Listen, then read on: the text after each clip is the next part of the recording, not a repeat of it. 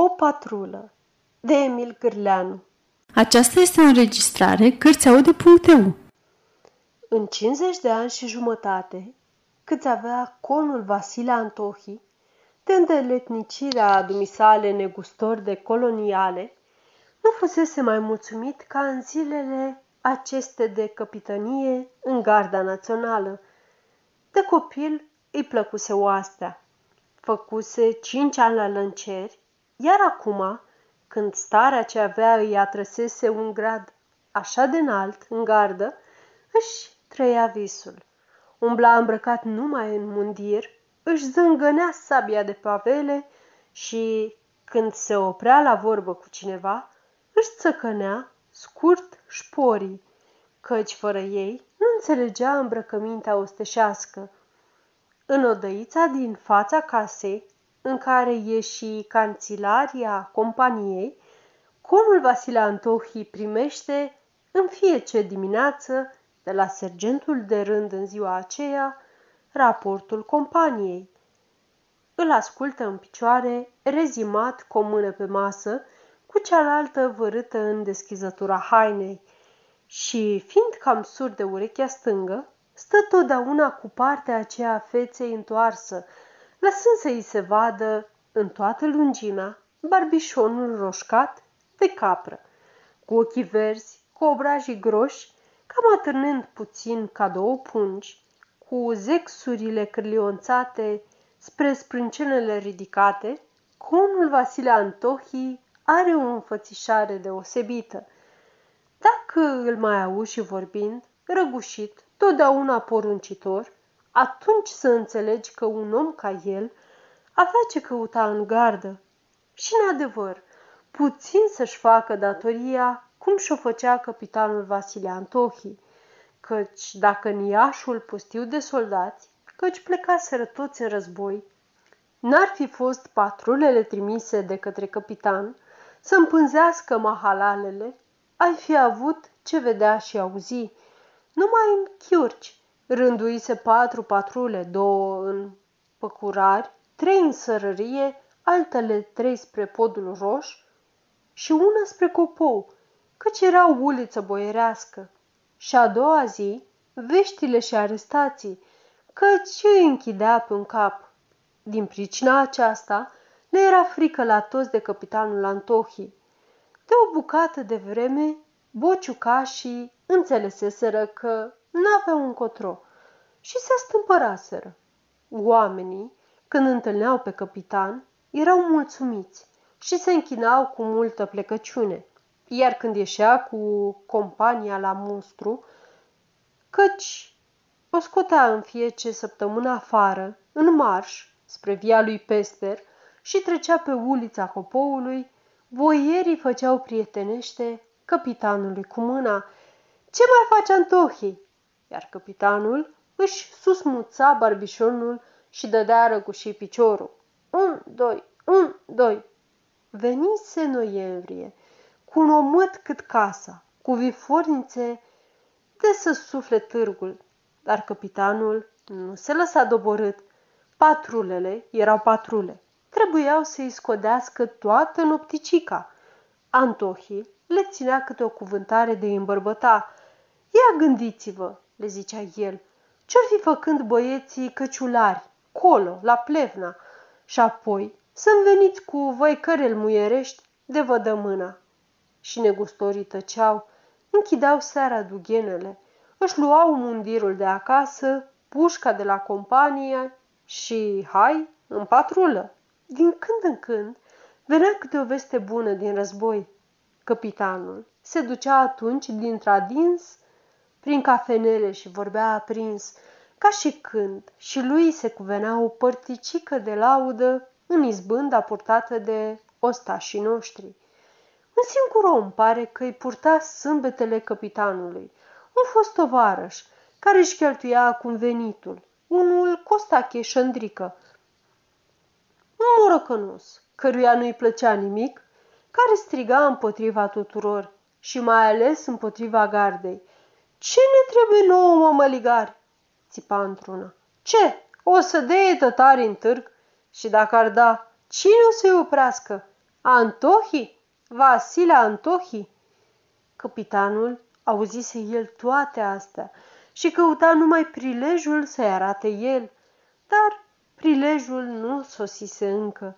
Așa că astăzi, când sergentul venise să-i dea seamă de starea companiei pe ziua de 28 noiembrie și spuse că Șandrică trăgea chefuri și țipa împotriva oastei și mai ales a gardei și că asta o face de o săptămână în șir peste tot, capitanul porunci ca în seara aceea, luni, să vie opt oameni în patrulă, căci el singur avea să o comande. După ce plecă sergentul, capitanul își pișcă puțin barbișonul și îl răsuci în degete, bucuros și mulțumit, așteptă să vie seara. De cu o ziua stătuse în soarea, dar seara, prinse a ninge din nou, potolit, cu fulgi mari, așa cum îi plăcea conului Vasile Antohi, când îl apuca iarna dorul de plimbat. Erau ceasurile zece jumătate. Cei opt gardiști veniseră cu sergentul și așteptau în dosul porții. Capitanul își luă mantaua blănită, chipiul, cizmele de iuft și porniră. Despicând așa troianul pe ulițele pustii, capitanului îi se părea că umblă departe, într-o recunoaștere pe câmpiile Bulgariei, cu căciularii lui. Glasul sergentului îl trezi. O luăm de vale prin târgul cucului? Spre tătăraș, domnule capitan. Da, da, răspunse capitanul. Și patrula a făcut la dreapta, spre biserica Goliei. Capitanul prinse să gândească. De l-ar găsi pe Șandric acolo. Are să-l descălească el. Ori și închide odată pliscul, ori i-o face el. Tovarăș, tovarăș, da vorba aceea, toate până unde pot. Putea să facă chefuri, treaba lui. Făcea și el câteodată, dar să fie înainte de toate om cu suflet, ostaș, ca apoi și capitanul se trezi, strigând în gura mare, gardiștii se strânseră mai la un loc, crezând că e vorba de ei și mergeau uluiți. Ori becăiră pe la toate cârciumile, dar nu dă dură de șandrică. Erau ceasurile trei de noapte. Mai aveau de căutat într-un loc. Aici, pe hudița din dreapta. Suntem la raiul etern, domnule capitan. Haidem și acolo. O colire. Și peste câteva clipe ajunseră în fața crâșmei joase, cu obloanele închise, prin crăpăturile cărora străbătau raze de lumini, roșii, verzi, galbene, care cum treceau prin sticlele cu apă vopsită din ferestre. Din lăuntru răsunau glasuri. Capitanul puse pe sergent să se uite. Aici? Sergentul privi, când printr-o crăpătură a obloanelor, când printre-alta. Parcă ar fi. Ba, e chiar dumnealui. E aici, domnule capitan. Atunci, capitanul Antohi puse mâna pe clanță, trase cu greu ușa proptită de omat și el înainte, ceilalți pe urmă intrară în cârciumă. Sub tavanul jos, fumul de țigară învăluia la o masă din fund trupurile câtorva băutori. La teșghea, stăpânul dormit. Dar când zări patrula, se sculă în sus mirat, se închină și întrebă politicos. Cu ce vă pot ajuta, domnule capitan? Capitanul Antohi alese o masă, o arătă gardiștilor și porunci. Două ocă de vin oamenilor. Iar capitanul se apropie de masa din fund. Bună seara, coane Neculai! Dintre cei trei băutori, unul se întoarse și chipul puhav, cu mustățile plăștite, cu ochii umflați ai conului Neculai Șandrică, se arătă în lumină. Ce face Antohi? Bine, coane Neculai, ia în inspecție. Îmi îngădui să stau și eu? Cum nu? Capitanul își scoase mantaua, își dădu chipiul pe ceafă se uită la ceilalți doi tovarăși de masă, îi cunoscu și le întinse mâna. Erau lumânărarul Pandele, de la Sfânta Vineri, și dascălul Zaharia de la Biserica Bărboșilor. Șândrică porunci o ocă de vin roș, iar Antohi își ghebă vorba. Da dumnealui coane Neculai, ce mai e ala bala? Ia mă joc și eu de baba oarba cu norocul. Alta ce să fac, dacă n-am ce face? Lumânărarul și cu dascălul au băut pe semne bine de tot, sau mai slab decât conul Neculai. Dau de dușcă paharul în sănătatea capitanului și iar se strâng pe scaune ghem ca niște arici și tac. Conul Neculai începe. N-am ce face, mai Antohi, n-am ce face. Dacă aș fi și eu ca tine, capitan în gardie, aș mai tăia și eu câinilor frunză. Capitanul își susmuță barbișonul, scoase pieptul în afară și trage cu ochiul spre masa gardiștilor, să vadă dacă au auzit. Oamenii vorbesc între ei, șopotez de ale lor. Conul de culaie are gâdiliș la limbă. Și ce scotocești tu, Antohi? Ce nu lași tu pe bieții oameni să doarmă liniștiți? Ai scoți pe vifornița asta, ba mai trezești și dulăii de prin ogrăzi. Capitanul începe să fiarbă. Eu ca eu strâng borfașii, buclucașii târgului, dar dumneata, om beteag, de ce nu te culci de vreme și vii în sărărie tocmai aici, lângă cimitir? Antohii face din ochi către cei doi și dascălul tușește pe nas și dă cu cotul lumânărarului. Ai înțeles ta unde bate capitanul? Conul Neculai își înăcrește buzele. Știu eu că ți-ar părea bine să mă vezi colo, cu gura astupată de țărnă, dar mai va, o să vă mai bat jocoresc o leacă, n-ai tu grijă. Și de ce să ne bat jocorești? Conul Neculai odată sare ca ars, fiindcă n-avem nevoie de păpuși, de păpușoi ca tine, un bătrân. Bălțat ca un stigleț, cu zdrânga, zdrânga la șold și zurlu, zurlu, zur la călcâie. Coane, Neculai! Ce, te rățuiești la mine? Eu am fost împotriva gardiei. Ce ne trebuie gardie? Ce? Dau tătarii? Ce vine bujor haiducul să vă puie ouă răscoapte sub țioară? Mă rog, ce? Stai colo, Antohi, la teșgheaua ta în păcurari. Nu veni să ne faci pe marele, pe capitanul de poteră noaptea prin crâșme. Coane, Neculai! Luați băieții de prin dughene, îi purtați toată nopticica prin coclauri și a doua zi dimineață dorm de în picioarele. Spune tu, Pandele, așa e că cum zic eu, și peste zi la mustru.